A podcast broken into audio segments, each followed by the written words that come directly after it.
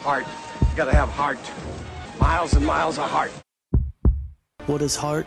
Heart is running through a return man when the game is on the line. Heart is giving everything you have in practice, day after day. Heart is finding the strength to run down the field one more time when you can barely breathe. The heart in me pumps Husker Red.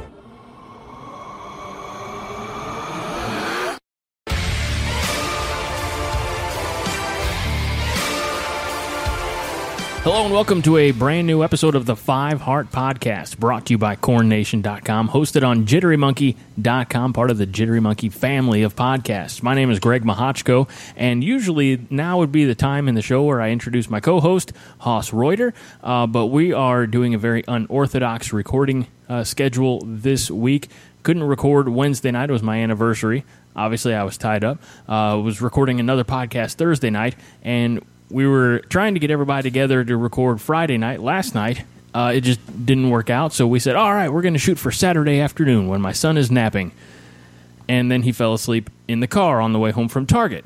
So I said, okay, if I can get him up to his bed and he stays asleep, we've got a golden opportunity to record around 11 o'clock in the morning. And that worked for a few minutes, except Hoss is at Costco.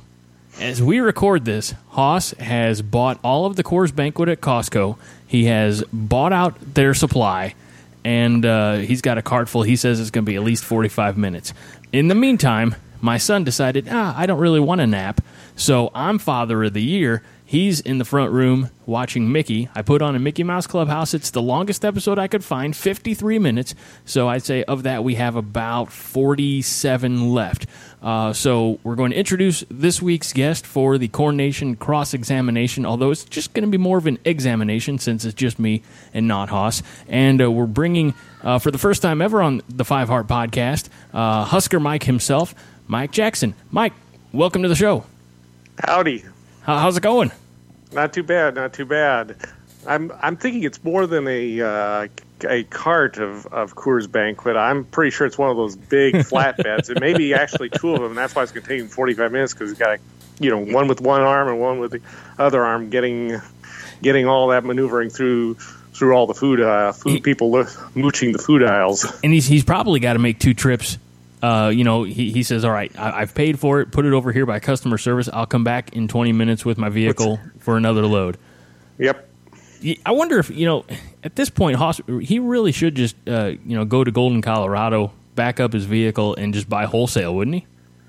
That'd probably be more efficient, but knowing Haas, that would be having to cross that Nebraska-Colorado border would probably set off some sort of allergic reaction that whatever else But it might be faster just to have them send a semi out. There you go. Every couple weeks, and just drop it off at his house. And we say this in jest, obviously, folks. We don't think that Hoss has a drinking problem. I mean, he does, and his problem is that he likes Coors Banquet. But that's really the only problem he has. He's responsible. He's a grown adult. Let's move on. So let's begin. If you're ready, Mike, we're just going to jump right into things. And so, have you listened to the other episodes that we did with Jill and Paul? Well, not too much. One of the things is, and this is something that is podcast is something I've never done a whole lot of listening to, just because I'm usually driving around with the kid. The only time I would have to listen to him is in the car, and usually I got somebody else in the car with me anyway who doesn't want to listen to this stuff. So I understand. I don't typically listen to the podcast when I'm in the vehicle with the family. The podcast that I listen to, my wife has zero interest in, and in that same vein, the podcasts that I listen to are a little too on the language side for a 2-year-old. It's not a good, mix there. So. Good. That's good. That means that you have no preconceived notions coming in, and it also means that I get to surprise you with every question that we ask. So, are you ready? I feel like okay. I need to. Do I need to have a Bible before I swear myself in? No, but I just had the idea. Like the great way to open up this segment would be like the Law and Order theme or something. Or the Wapner, or the People's Court theme. So, All right, then let's begin at the top. And first question is an easy one. Are you a Nebraska native? That is correct. Born and lived my entire life in Omaha. Okay, so I mean, it doesn't matter to me, but it might matter to other native Omahans. What's the correct term for a native Omaha individual? I think it's Omahan, but okay. Anything fancier than that, I've never heard it in my 51 years. So, what high school do you get to claim? The alma mater of Eric Crouch, one Miller North. There you go. So all you Miller North listeners out there, another alum is gracing the airwaves here. So tell me a little bit about their letter jackets. Yeah. Tell me a little bit about Mike growing up. Are you a lifelong Husker fan? I mean, being a native, you are actually our first native son and or daughter. Including Jill, because Jill's from Iowa. Jill's from South Dakota. Sorry Paul, to hear that. Yeah, Paul's the one from Iowa. I misspoke. Wow. Jill's from South Dakota, but they are both converts. So, being that you're a native Nebraskan, are you a lifelong Husker fan? Yeah, basically, my parents bought season tickets 2 years before I was born. So there was a certain expectation that from September through November, there was a certain clockwork schedule for Saturdays, especially football Saturdays. You do this. Because mom and dad were getting in the car at 10 a.m. This was back when the only one or two games a year were televised, so they were almost all the games were at 1:00 p.m. At 10:00 on Saturday morning, they were getting in the car and heading to Lincoln. And when I was young, it was. Babysitter was coming over, and they were going to the game, and I'll be back probably about 6:00. And it was my job to listen to the game on the radio, and to report back what I heard on the radio. Because I mean, as you said, 51 years. So I'm doing crude math in my head. So we'll say. In the 60s, I think 67? Yeah, I think it was 64. Okay. But this was when they first started expanding that north end zone. My mom's suggestion. They said, man, we should get in on tickets. So, okay, they did. And so they've had tickets for 51 years. My dad doesn't go anymore, but my mom still goes.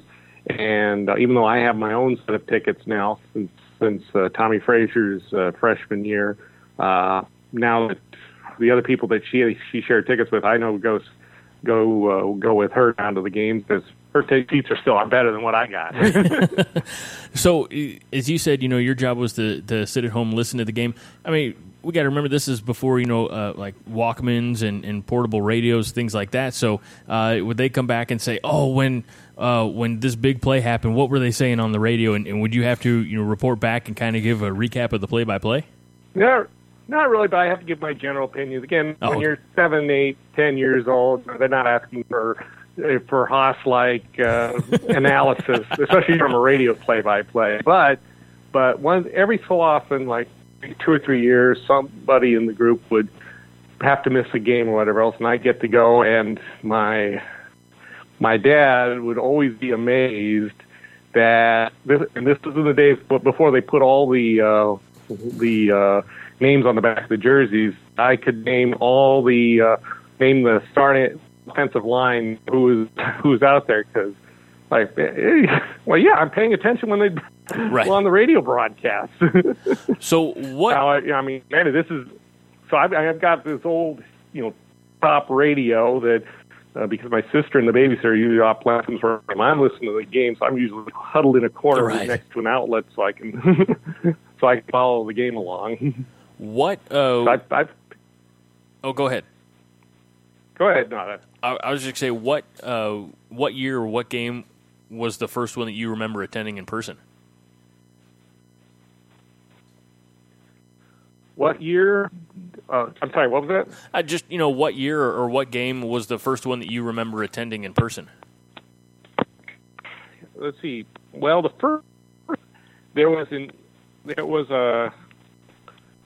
a Colorado game, I think, in probably about 74, 75 that I remember going to. But the only thing I really remembered about that one was getting a peanut jelly sandwich to eat before the game.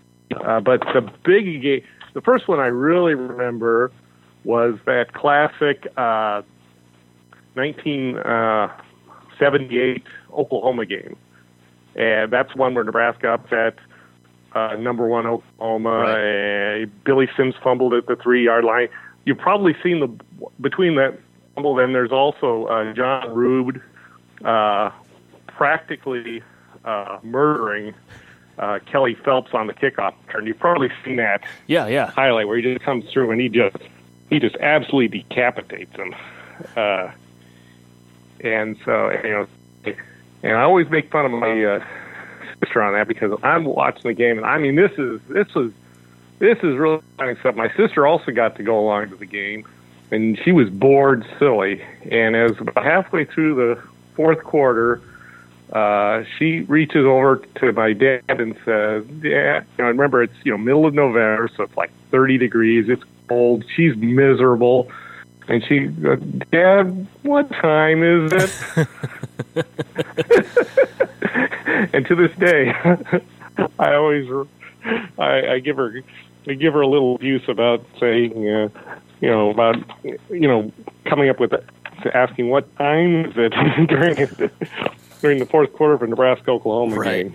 So, being born into Husker fandom, do you remember any particular game or event or moment where it really galvanized you and really brought out that full passion, or is it just something that just kind of that not to say a slow burn, but something that was always kind of boiling there the entire time? I think it was pretty much a slow burn, always there built in, because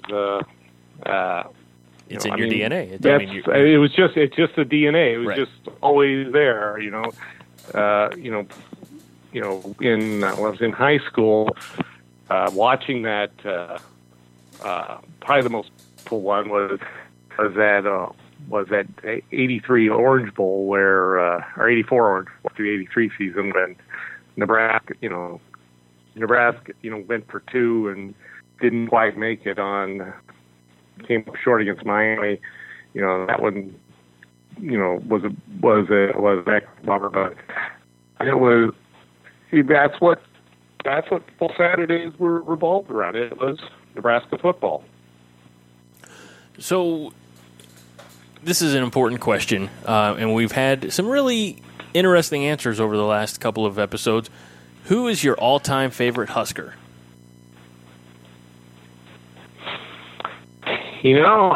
That's the interesting thing, because I don't know that I've necessarily had a #1 favorite. I mean, obviously there. You think about the greats. Turner Gill.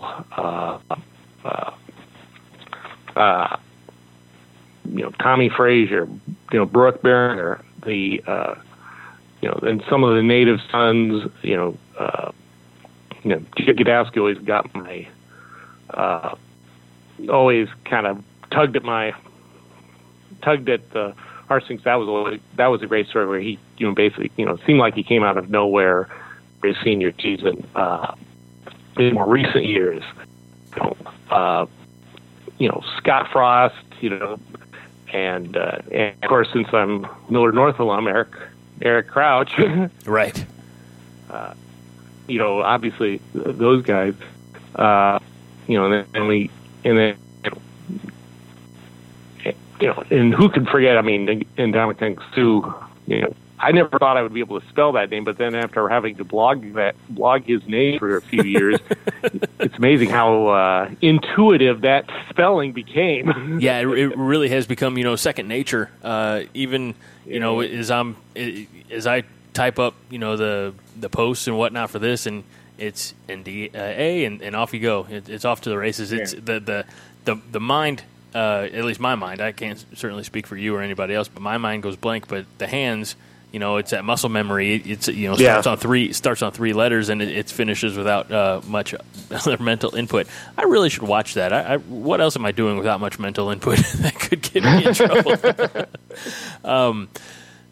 So obviously we have Scott Frost now, and you know, his.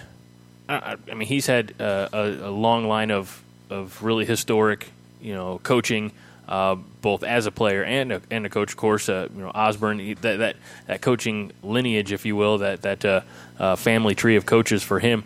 But from Osborne to Frost, we've had, you know, four, for lack of a better term, failed coaches. Either they didn't get the job done on the field or on the sidelines, or maybe we're not given enough of a chance, depending on, you know, how you look at the circumstance. So of those four coaches, Solich, Callahan, Pelini, and Riley, which do you wish would have been successful? I think, well, I mean, that probably the best way to say it is I really wanted them all to succeed, because deep down, I mean, I'm a Nebraska fan, and it sucks watching your team lose. Yeah. But, you know, I thought, you know, of the four, I thought that Solich and Pelini were probably the closest to succeed, and I think Pelini actually was succeeding to a small extent. I always want to try. I hate to use that they all failed, because because I think Solich and Pelini are going. I think when after time goes by, I think we're going to recognize that they were good coaches, but they weren't good enough for Nebraska. You know, and maybe another perhaps way of, you know, saying, because I don't disagree with you, but weren't, not that they weren't good coaches, they weren't maybe able to get over the hump. There's a certain expectation, you know. We set a level, or I should say, you know, Tom Osborne and Bob Devaney set a certain level of where the program should be, of where the program is. And I think that influences what we think Nebraska should be. Solich wasn't up to that level.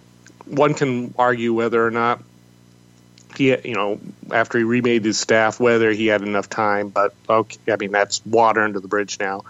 Pelini did some good things. I mean, winning 3 division championships in his first 5 years, that's fairly good, but again, not good enough. And you know whether he would have been willing to do something different on offense or try something different on defense, or whether there's, you know, all the noise around the program and noise around him was just too much for him to handle. You know, we can argue that till we're blue in the face. I think Pelini will probably, you know, have the fact that Pelini's already played for one division, one AA national championship. I suspect you're going to see him in that type of setup at some point. You know, doing similar type of things at Youngstown State again before his kids graduate from Cardinal Mooney, and then after that, then all bets are off as to what he does next. But I think he will turn out to be a pretty good coach, just not at the level that a program like Nebraska needs. And also along that line, you know, Pelini was, I mean, I maybe just head coaching wasn't, you know, his gig. Maybe he really does need, you know, somebody looking over him, not from an administrative role, but from the coaching staff role, kind of keeping him in check. That's why maybe he was so successful as a defensive coordinator. Maybe that's a, you know, a better spot for him. I don't know. It could be, but my also thought was that I think the spotlight at Nebraska shines awfully bright, and as And I think as one thing about Pelini is I don't know that he necessarily handled the I don't believe he handled criticism the best, and he lashed out and really alienated a lot of people in this state, and that more than anything to me was why he's no longer the coach at Nebraska. I think it wore on him. I think it distracted him. I think it caused him to retrench on certain things in areas that maybe he didn't necessarily need to be so, because he is a stubborn guy, right? And he even if he felt he needed to change, he might have said no, because I'm not going to admit that I'm wrong on this stuff. So I just think outside the outside. I think I would not be surprised if he doesn't turn up in 10, 15 years somewhere else and has a good coaching career, either at Youngstown State or at another maybe lower level program. I just don't think he, or maybe over time he'll mellow out a little bit and he'll realize the mistakes he made. I think Pelini takes far more abuse for his sins than that he's actually guilty of. I think a lot of people are guilty of kind of running him out of the state of Nebraska. I mean, he has his faults, but I think there's a lot of fans and people and former players that kind of took their shots and really almost sucked the life out of the program. I think that's one of the reasons why he wasn't necessarily, when he left, He was angry about it, but I think, and he always felt he was going to be fine about it because, and I think that's why he went back home, because it's like, okay, I can go back here, I can coach, my family's going to be taken care of, and I'm out of that ridiculous setup where basically everybody was calling for his head, right? So, and to that point, that's one of the things I think. Well, with oh, go ahead. I was going to say, to that point, I mean, I think because the word you used, the kind of the standard, the expectation of winning, that none of those four coaches were able to, achieve, even getting to, the conference championship games and losing or being embarrassed like Nebraska was against Wisconsin. But, I mean, fans and media, kind of both, ran Pelini out. Almost the same could be said about Riley. Callahan was no friend of Nebraska, and Solich, even though he played here, he coached under Tom Osborne, was the hand chosen successor, if you will. As you said, the success that he had, even getting a conference championship, was not. It wasn't that national championship that was highly coveted based on the such recent success that they had 94, 95, 97. So he wasn't meeting the expectations. And so I say this without any, condemnation, but, Husker fans are, I don't want to use the word fickle, but they are, they have such high expectations that, I almost... Fickle's not the word, but I'll say impatient. They want to be, like in 2016, 2017, 2018, they want to be, conference champions and, in the college football playoff, conversation. But there's so much more parity in college football now than there was 25 years ago. So it's a lot more difficult to achieve that. Yeah. And certainly... You think about, where Nebraska is now in the Big Ten, where you've got, when in the Big 8 days, basically Nebraska had to beat Oklahoma and then probably some other cast of characters is going to bubble up, maybe a Colorado and Oklahoma State. Sometimes it wasn't any of them, so it's kind of like, you'd play the tough, you play a couple of decent, good teams in the in the non-conference schedule, and then you kind of go on autopilot and coast through the conference schedule until you got to the Oklahoma game in November, and that was basically it. You know, let's be honest. When you look at the Big Ten, you know, we've got Wisconsin every year that's on our schedule, but more often than not, we usually get somebody from the East Division. That's that's in playoff consideration, Michigan State or Ohio State or Michigan, one of those, Penn State. You know, you've got usually one or two of those teams on the schedule. So the schedule, just the bar on that schedule, and other than Illinois and in the early years Purdue flipping up the schedule, the Big Ten West, even though it's not the greatest, is probably more solid from top to bottom than the old Big Eight was. Yeah, no, for sure, and that's based on the back and forth that Nebraska and Northwestern have had. Of course, we know about Wisconsin and dare I say even Iowa, but Minnesota, Minnesota's been better. Purdue is suddenly looking like a team that is showing what if you when you make the right hire, you can do really good things. So it's going to be interesting. The expectations and the strength of schedule for 2018 and Scott Frost's first year really is going to be an interesting topic of conversation around many radios and sports talk radios and even dinner tables in the fall. Let's move forward and on our cross examination, Mike. What is do you have one favorite standout Husker sports moment?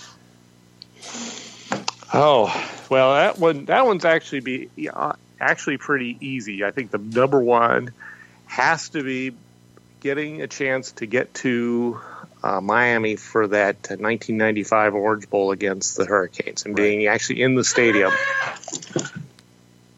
when that being in the stadium. So to actually watch it. Unfortunately, my kids just showed up, and now they're being noisy. Oh, that's okay. May I suggest Mickey Mouse? It's working in my house. What is a little? Might be a little age difference. I don't know. Yeah. No. I just told the science was on the phone, and they just blew it off and went off and back, started making noise in another room. So you were in the stadium. You were in there for the wow. That's what was that atmosphere? Because I mean, you might be the first person I've talked to earnestly who was there. What was that atmosphere like? I mean, as far as the crowd, was it a good? I mean, was it? Husker fans travel well, of course, but you're also in Miami's backyard. So was it backyard? And I'll tell you what, that was, first of all, that Orange Bowl stadium, now that it's torn down, but it was in a notoriously not so great part of town, right? Yeah, and I remember,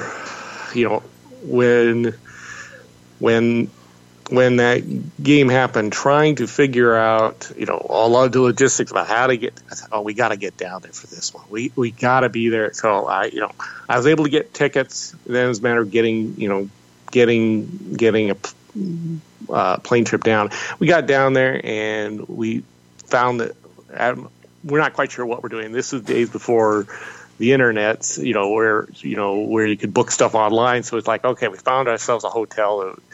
It was in Fort Lauderdale. It really was more of a spring break motel than anything. We asked the guy at the front desk what the best way to get down to the stadium, and the guy told us, "Oh no, you don't want to go down there." Like, no, we came all TV. The way from Nebraska. We really do want to go down there. Yeah, it's like we came all this way, and the beach is nice. It's like, no, I did not come all the way down to Miami to watch the game on a 19-inch portable TV with questionable reception in a motel room. We went down there, and, so it's like, you hear all these horror stories, and there really was no big problem there was going down there. It was funny after the game. you know, we're screaming and yelling and whatever else, and, you know, yelling Husker House. But after, you know, after about 10, 15 minutes, okay, you know, the players wander back in there. Okay, it's time to start heading out, and, you know, it's, you know, midnight, and we got to find our way back to the car, whatever else. And as we're walking out, Miami congratulates us, and I forget how the story talked about, but I guess, you know, the Miami fans were kind of intimidated about us because they thought we were going to beat them up, and the Nebraska fans were all like, they had heard all the horror stories, like, no, we were just trying not to get mugged on our way out.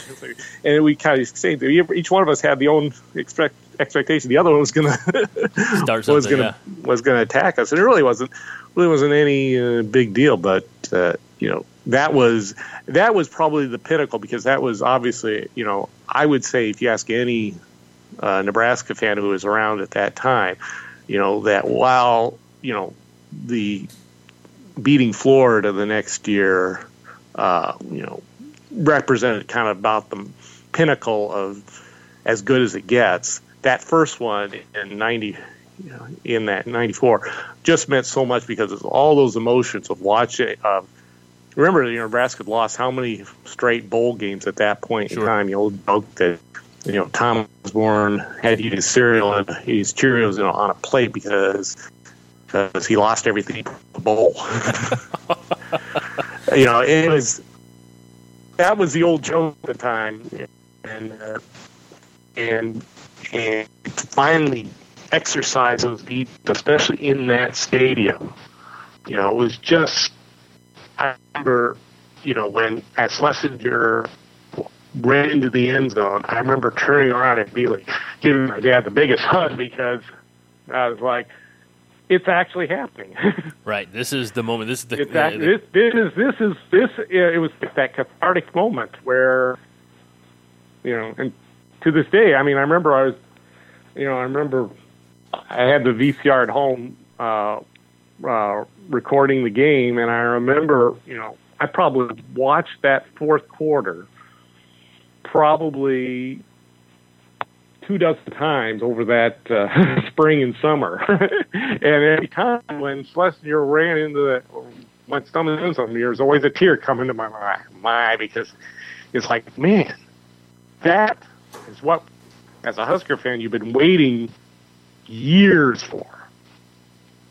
You know, and right now, even though, man, those were great days, and how do we get back to that?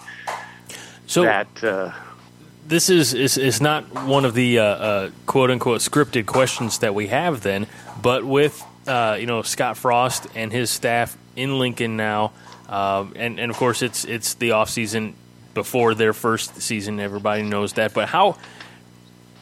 I've, you know, Paul and Hoss both last week said 2022 is when it's going to happen. Hey, bud, but how close would you say Nebraska is to, you know, returning to that national prominence? That's a good question, and because my personal take is I don't know when we can say that, just because we got to give time. You know, the first thing we have to do is just become relevant in the Big Ten again. I mean, Nebraska's taken such a huge step back the last 3 years. We can argue about whether Pelini was, but I think we all can be in agreement that as Bugs Bunny would get, Sean Ikerst took a wrong turn in Albuquerque. And we went the wrong direction. And last season, you know, Minnesota hung 50 points on Nebraska and then got shut out the next 2 weeks. Those were the last points they scored last season. It was 54 points against Nebraska. They got shut out the last game. How bad. So we're starting over. This program almost needs to learn how to crawl again. Now, I think Scott Frost is going to get us back to is going to get this thing turned around. You know, I think anybody could probably do better than Mike Riley did, but I think I don't think we want to set any expectations of time. Let's get reoriented where we're supposed to be in 10 last And then we'll build from there. You know, could it take till 2022? Probably. It could be even longer. But I'd like to think that we're going to start seeing Nebraska being nationally competitive again in the next 3 years. Just to think, Frost came in at almost the perfect time for him with the way Central Florida finished their season last year, or played last season. And he's got that buzz, that aura around him that's going to help him in recruiting. You know, I always poo-poo the recruiting analysis. I don't poo-poo the need to recruit well, but also what they did last year also points to their development. So I think this program is closer to, you know, even though I will hedge my bets because of the transition to say 6-6 this year is good, I would not be shocked if we don't get an 8 for 9-3. I mean, obviously, I want more, but, you know, I think that's not out of the line of possibilities. And from there, we build forward, you know, but we got to figure out, you know, things like quarterback, getting the line figured out, making sure the defense actually knows how to tackle somebody, stopping a jet sweep, which was Pelini's bugaboo. All the little things that go into, you know, I think it's going to take time, but, you know, when is it going to get rolling? I don't even want to begin to speculate because we've fallen so far the last few years that I think it's kind of irresponsible to kind of put that pressure on to say it's got to be fixed at X amount of time, because all the flip side can happen. He could rocket forward and then have, you know, if they go through and they get to the Big Ten championship game next year, suddenly you've got other schools wanting to poach assistant coaches off his staff, and suddenly he's rebuilding his staff. So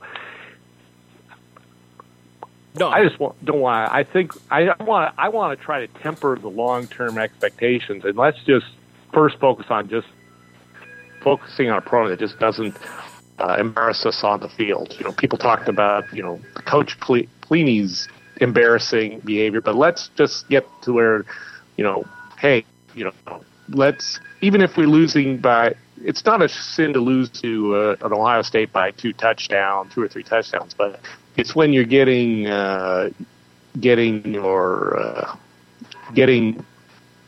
when Iowa is rolling up and down the field unstopped on you. That's the type of stuff that has to stop. So that's got to get fixed first before you can do anything else. And, yeah, I agree wholeheartedly. And like you said, kind of got to learn to crawl again, as it were, as a Nebraska football program.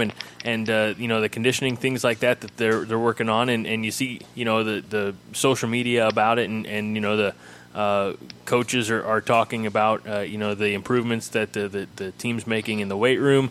You see the coaches' enthusiasm on the recruiting trail. So all of these factors kind of, you know, rolling into one. Mike, we're getting I can hear thunder, around, you know, around. So I think we're getting a storm in. So we only got one question for you anyway. Sure. And I say we're getting a storm in, no rush, but you know, for anybody who is listening, is the signal or is the clarity, you know, wanes, just bear with us here. But how did you start riding for Corn Nation? Because you've been, this is not a knock, but you've been, you know, one of the longest running contributors for CornNation. So how did that begin?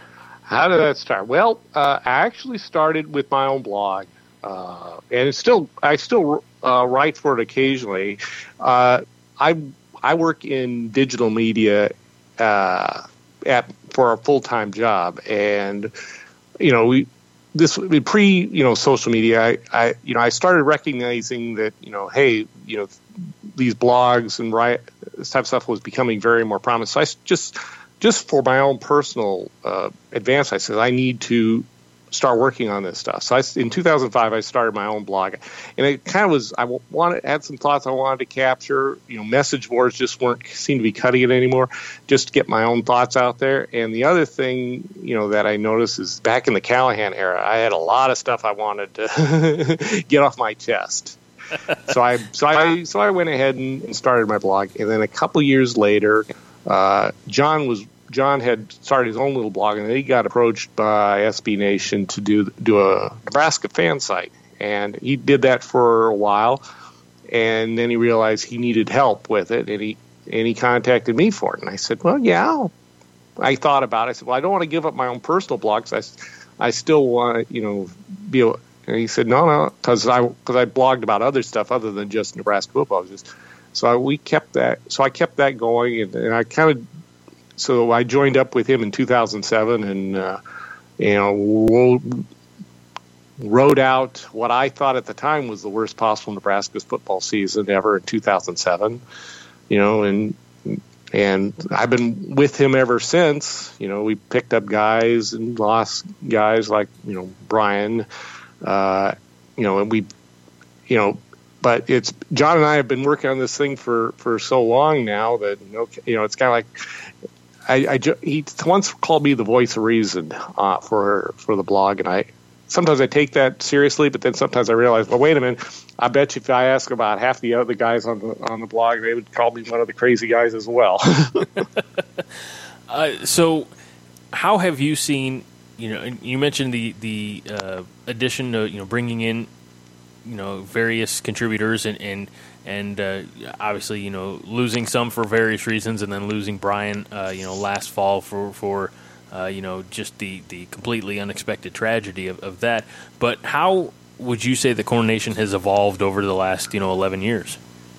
Well, one of the things is and John kind of had John still wants it to be kind of more fan centered, more fun. But the one thing we came along over the years is realize that we do have a legitimate voice, and I sometimes want to caution him back about getting too ridiculous, because we've turned around and John and I were at a press conference and interviewed Jim Delaney 4 years ago at the Big Ten baseball tournament. I mean, okay, this is big time stuff here. We've been in the press box, we've got media passes. He shoots there. I've not. If one of us wanted to cover, actually be up in the press box on game days, we probably could even get that up in the press box. I've thought about that, but I've said no, because there's no way I could watch a Nebraska football game in that press box right. with the no cheering rule. There's just absolutely no way I could do that.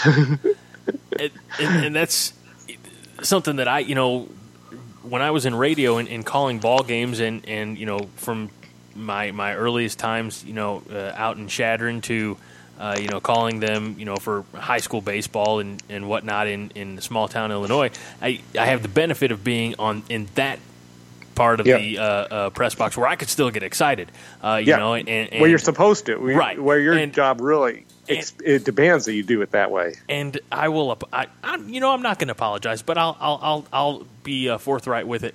Some of those Shattern Gordon games that I called, some of those Shattern Alliance or Shattern Scotts Bluff games, I got looks for some of the things that I was saying. Now, I wasn't saying anything like controversial, but there is a definite Homer, twist on it, and I'll own that, because the, especially like Shattern Gordon or Gordon Rushville, it became Shattern Alliance. Those were, rivalry games, and so I always went in, even from the announcer aspect, with a little chip on my shoulder, be like, all right, I'm going to come in and I'm going to have a better broadcast than the other guy, or even if the other school didn't have a broadcaster, I'm going to let them know that I'm here, that this is. I get this passionate about this sport, this game. I want them to know about it. So, for me, that was always – I couldn't imagine being in, like, press row and having to just, quietly type and be like, ooh, I would be that guy that erupts in joy when – Kenny Bell lays out a Wisconsin defensive back and in the Big Ten championship, I'd be like, oh shit, and then they'd kick me out. So yeah. I mean, I was in the press box when for the 2014 Big Ten baseball championship game with Nebraska against Indiana, and I mean, when Kyle Schwarber hit that. The most emotion that was in that room was when Kyle Schwarber drilled that home run into the bleachers. And really, it was really just people going, ooh, because they knew that was a monster blast. But it was kind of like, you know, when Nebraska was making a big play, you could hear the roar coming in from the stadium, but it was kind of like, it was kind of like, okay. You know, it was just a weird ambience in that press box that day. And, you know, okay, it was a unique experience there, but it kind of convinced me that I probably don't want to, although part of me still wouldn't mind doing it once, but it wouldn't be a big game. It would be like, Akron, but you know, it's got to be a game that I'm not going to would not normally get too worked up over. You know, Nebraska-Wisconsin game would not be would not be good for me up there. It would almost have to be because like you said, you hear that roar coming in from the crowd. Yeah. I would almost have to say that any game at Memorial Stadium probably would be negated because you're going to get 90,000 strong. Creating that atmosphere, and so it's got to be like a low level. Conference game on the road, like at Rutgers or something. There you go, Mike. We're gonna send you to Rutgers, and you can have we'll get you credentialed, and we will John will fly you out there personally on his dime, and you go sit in the press box. This is the test to see if John actually listens to the podcast. So all he needs is the credit card number, John. There you go, and don't worry about that business class airfare. That's that's probably the only one that was available that particular day. Yeah. So just a completely different dynamic when you have to separate the fan side from that media side. So awesome, Mike. We've kind of come to the end, and people can find you on social media. You're on Twitter. Yep, at Husker Mike. There's an underscore between Husker and Mike. I've been out there for a good 10 years on Twitter. And of course, you find all my hot takes on CornNation as well at CornNation.com. So, what's your CornNation claim to fame? Like, what's that? What's that one thing that you do that you're like, that's mine? On my thing, I think my two things that I do is in the summertime, it's the opponent previews.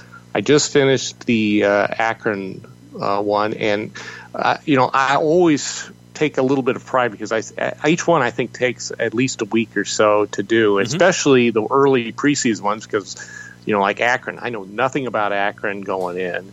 I have nothing to base it off of, and I'm piecing together little bits and pieces. Nobody, off of what's on their website, looking at past stats, their past games, and what other college football writers have written about them. And obviously, there's a lot of those people haven't written stuff either. So I'm just piecing together all these pieces, researching, who's back, who's playing, is there anybody with injuries, what's the expectation level.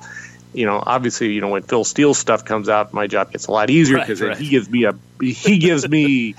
a baseline to work from, and gives me kind of that Cribs notes, Cliff notes. I don't want to say I'm plagiarizing it, but he does such a good job that he just streamlines that whole process and gets me in the mindsets of things to look for because Phil's human like anybody else. He gets his his stuff's already gone to press, and oh by the way, people are going to get injured, people are going to quit, transfer. Just had the signee for the defensive lineman grad transfer last week. Phil won't have that in his magazine.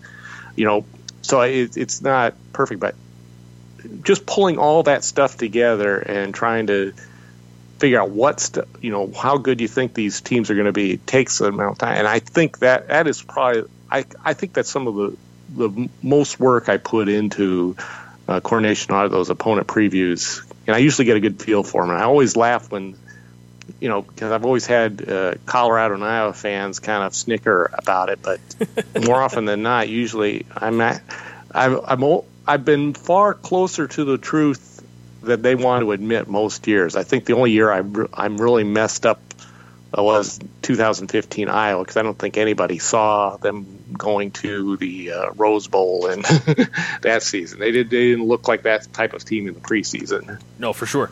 So there's the opponent previews and then the report cards. The report cards after each game, which, you know, by the way, are great reads. I think everybody, you know, all the CornNation.com regulars, you know, regular visitors to the site really enjoy both of those features. So yeah, it's you know you and John have been carrying the banner for over a decade. I don't say that to make you feel old, by the way. I don't. Yep, and you know, and believe me, it's a lot more fun to do those report cards after like a 2009-2010 season when you're winning, or whatever else.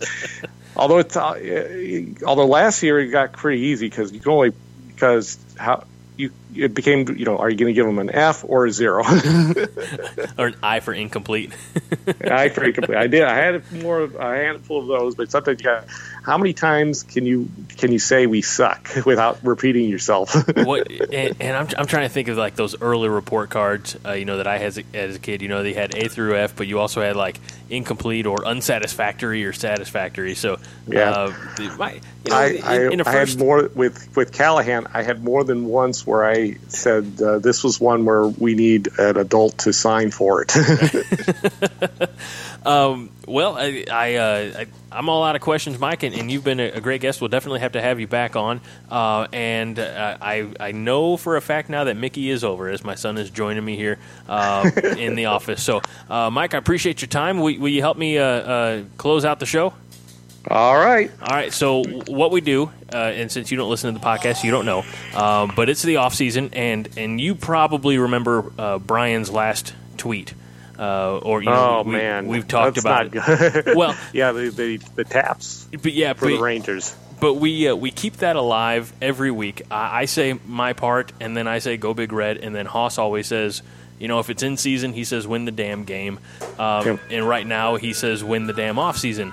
So I'm going to say my part. I'm going to say go Big Red, and Mike, if you don't mind saying win the damn off season, and we'll get out of here. All right. So everybody, thanks for. Listening issue, and thanks to my son for making noise in the last 30 seconds of the recording. The applause come. Yeah, honestly, they probably like him more than they like me, so it's cool. We appreciate cameos, uncredited cameos here. But everybody, make sure that you like and share, subscribe. We're on Apple Podcasts and Podbean and Google Play and Stitcher. Of course, CornNation.com, JitteryMonkey.com, and got to thank Mike Jackson again. He's been doing it, CornNation, for 11 years, and he's going to keep doing it. We're not going to let him go.